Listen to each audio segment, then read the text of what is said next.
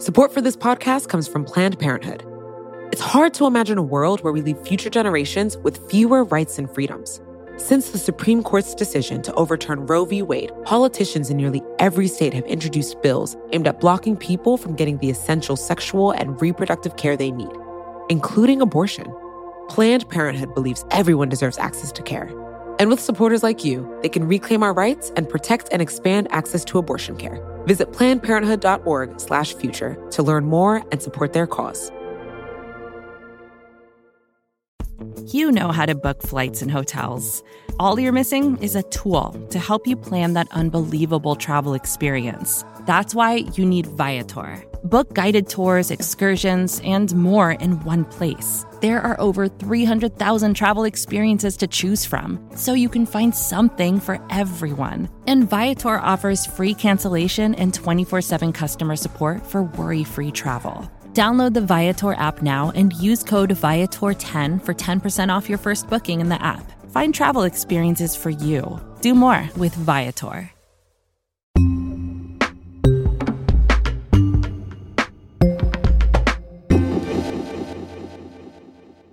When it comes to COVID 19, no one does it worse than the United States. We've got 2 million confirmed cases and counting. We never fully shut down, but we're super into reopening. And now we're seeing huge COVID spikes all over the country. Europe is considering reopening its borders, but banning Americans from traveling there. The border with Canada remains closed. Nobody wants to play in the sandbox with us because we are the worst. We're number one.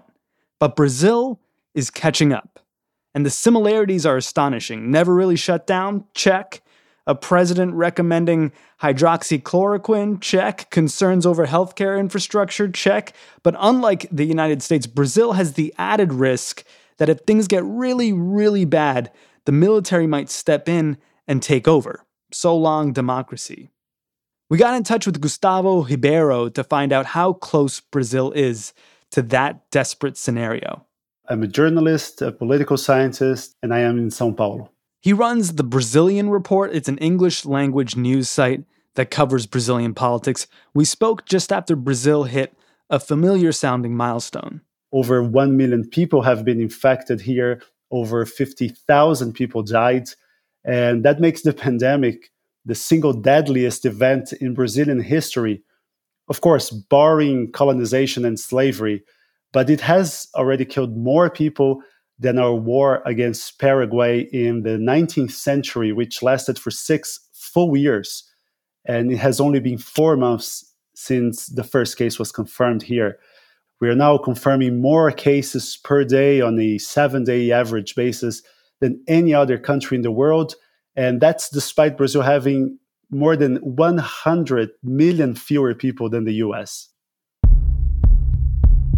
COVID 19 got to Brazil late in February, and it was a disease of the rich because uh, COVID 19 did not come from Asia to Brazil. It came from Europe. It came from wealthier Brazilians who were either doing business trips to northern Italy or having a vacation trip.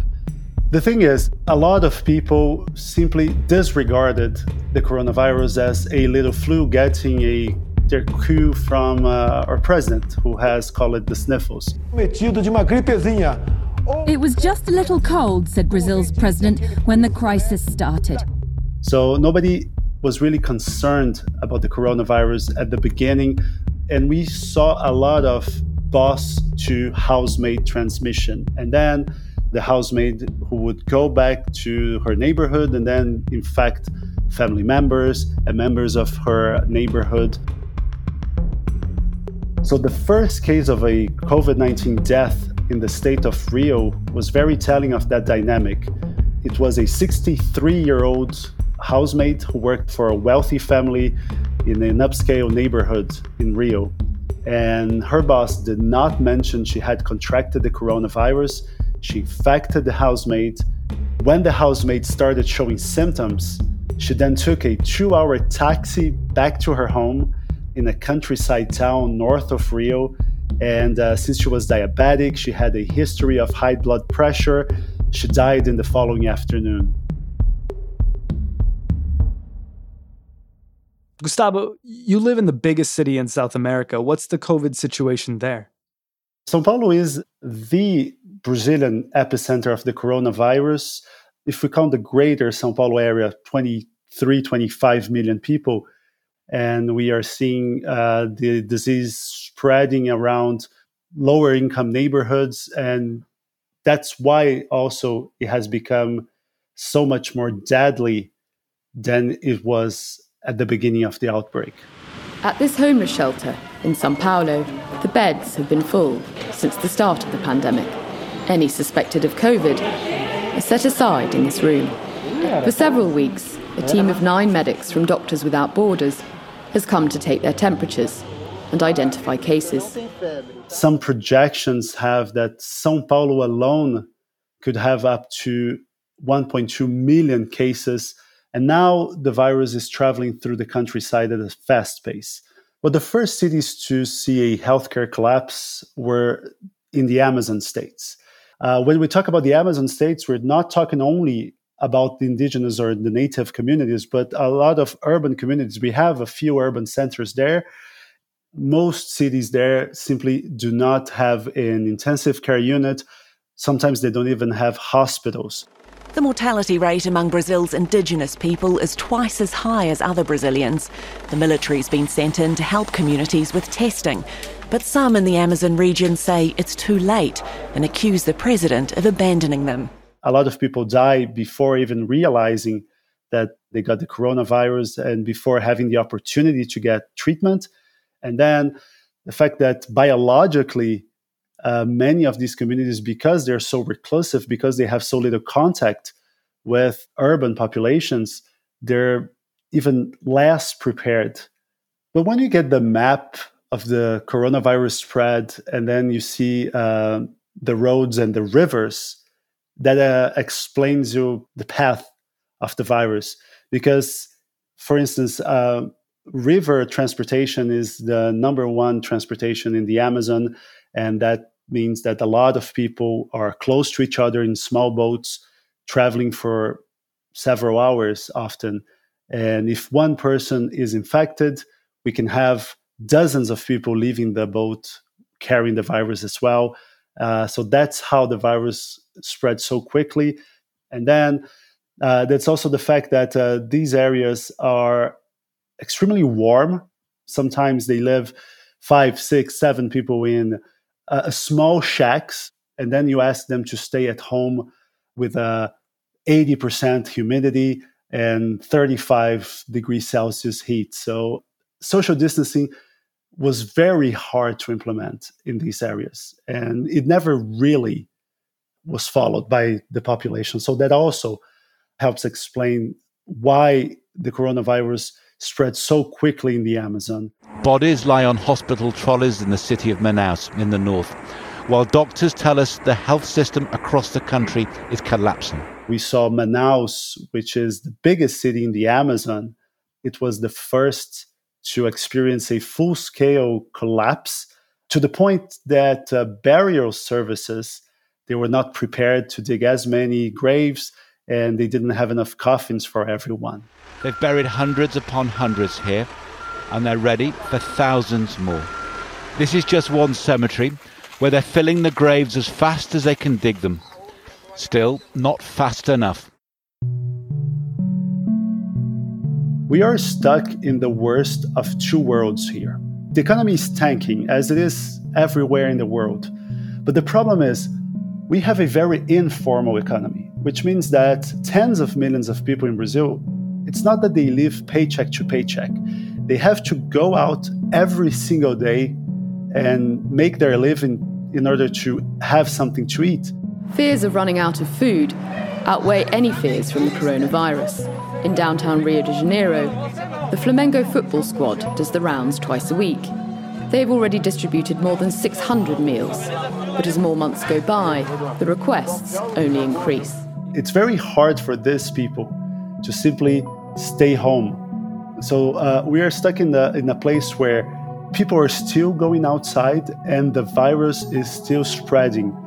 We don't have a fully functioning economy, but we're not controlling the outbreak.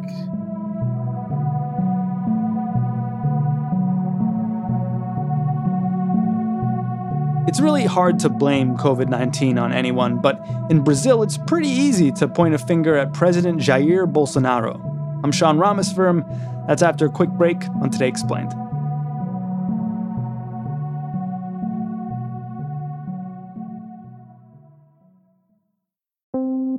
Support for Today Explained comes from FX's The Veil, starring Elisabeth Moss. If you like spy thrillers or indeed Elisabeth Moss, then you might want to check out FX's The Veil. It's an international spy thriller that follows two women as they play a deadly game of truth and lies on the road from Istanbul to Paris and London. Oh, I'll go. One woman has a secret, same here, and the other has a mission to reveal it before thousands of lives are lost. FX's The Veil, now streaming only on Hulu.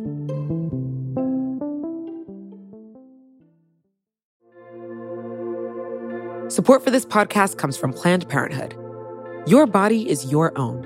That's why Planned Parenthood is committed to ensuring that everyone has the information and resources they need to make their own decisions about their bodies, including abortion care. Today, lawmakers who oppose abortion are challenging Planned Parenthood. Affordable, high quality basic health care for more than 2 million people is at stake. Planned Parenthood believes that health care is a basic human right. That's why they fight every day to push for common sense policies that protect our right to control our own bodies. They also work tirelessly to oppose the onslaught of new policies aimed at interfering with personal decisions best left to patients and their doctors. They won't give up and they won't back down. You can join Planned Parenthood in the fight to help make sure that the next generation can decide their own futures. The organization needs your support now more than ever. With supporters like you, they can reclaim our rights and protect and expand access to abortion care. Visit plannedparenthood.org/future to learn more and support their cause.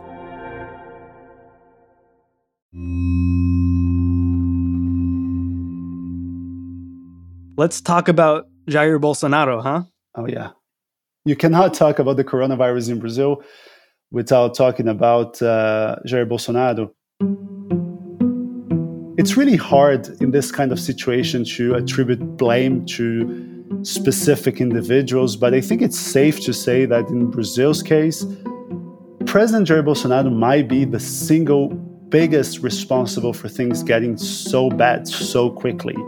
From the get go, he undermined the severity of the crisis, the lethality of the virus. He called it the sniffles, a little flu. And then there's this now infamous exchange last month when President Bolsonaro was asked about a record number of coronavirus deaths in Brazil. So what? I mourn the deaths. What do you want me to do? I can't perform miracles. He said that we should by no means get into social isolation that should be reserved only for the elderly and for at risk populations. He has incited insurrection from his supporters against governors who have enforced quarantine measures. We're here in support of our president Jair Bolsonaro. We want to go back to work. We want support for shopkeepers, support for entrepreneurs. These people here in Sao Paulo today are in support of Brazil.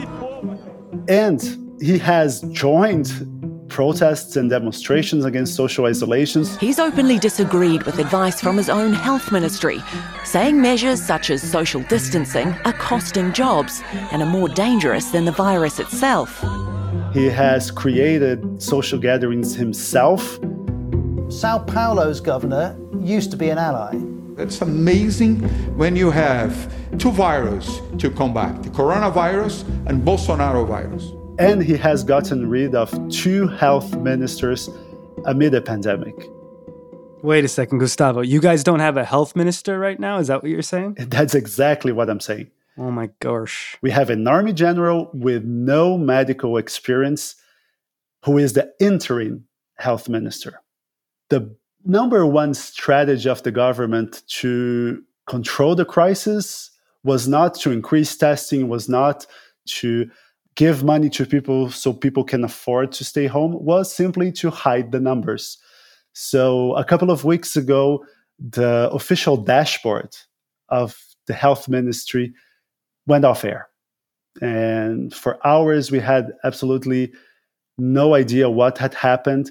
And when it came back on air, it didn't bring the total tallies, just the new daily cases and deaths, which means hiding the true extent of the outbreak because people don't have the records to know, uh, okay, if we have 10,000 new cases, how many cases we have in total. And uh, it took the Supreme Court to intervene so the Bolsonaro administration put the dashboard back in place. But the problem is that has discredited the official data. So a recent poll showed that 70% of Brazilians do not trust the coronavirus data, 35% because they think it is understated, and 35%, which pretty much coincides with the president's base of support, thinks they are overstated.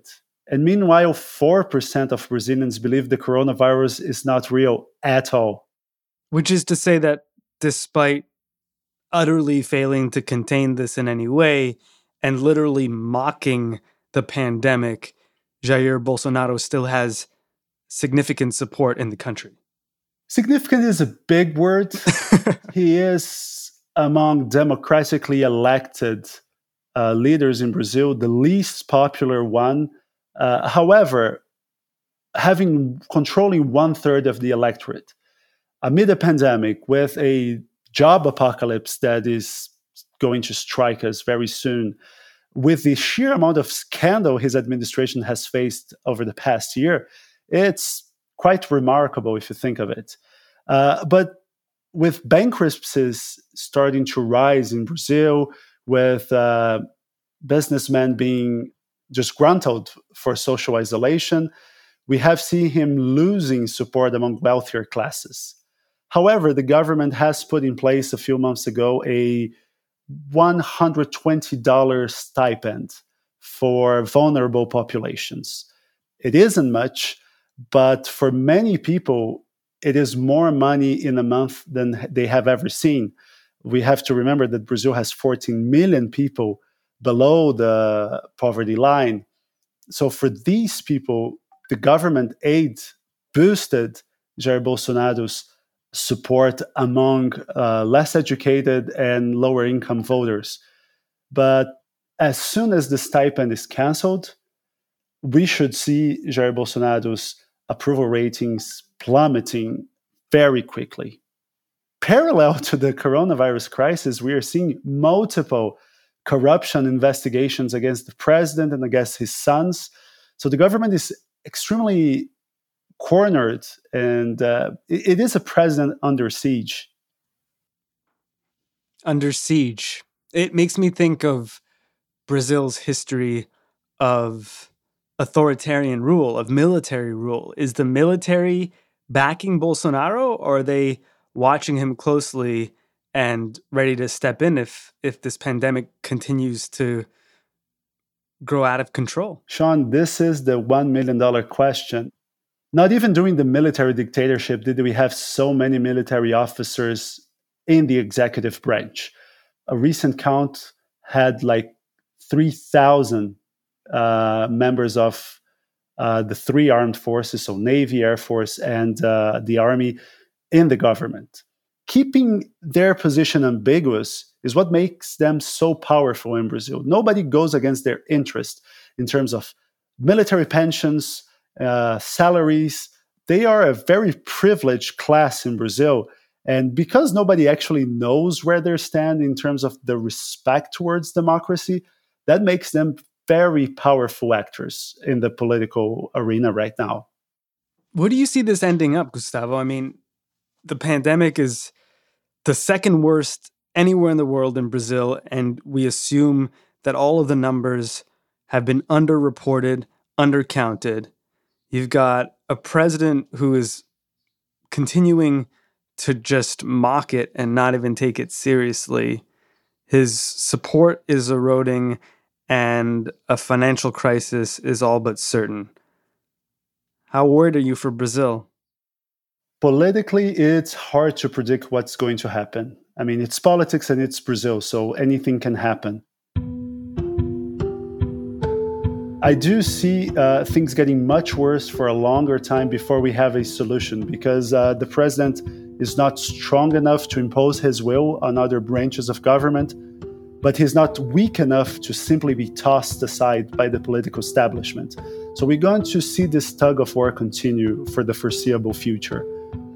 However, on the pandemic side of things, I think it's safe to say that uh, when we have a sanitary crisis spiraling out of control and we have an economic depression knocking on our doors, it's safe to say that we're heading towards a humanitarian crisis in Brazil.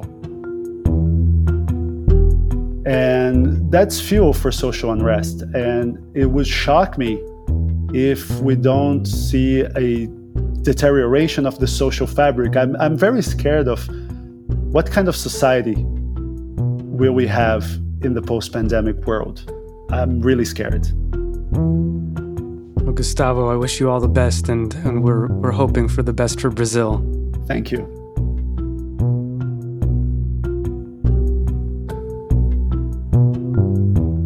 Gustavo Ribeiro runs the Brazilian Report.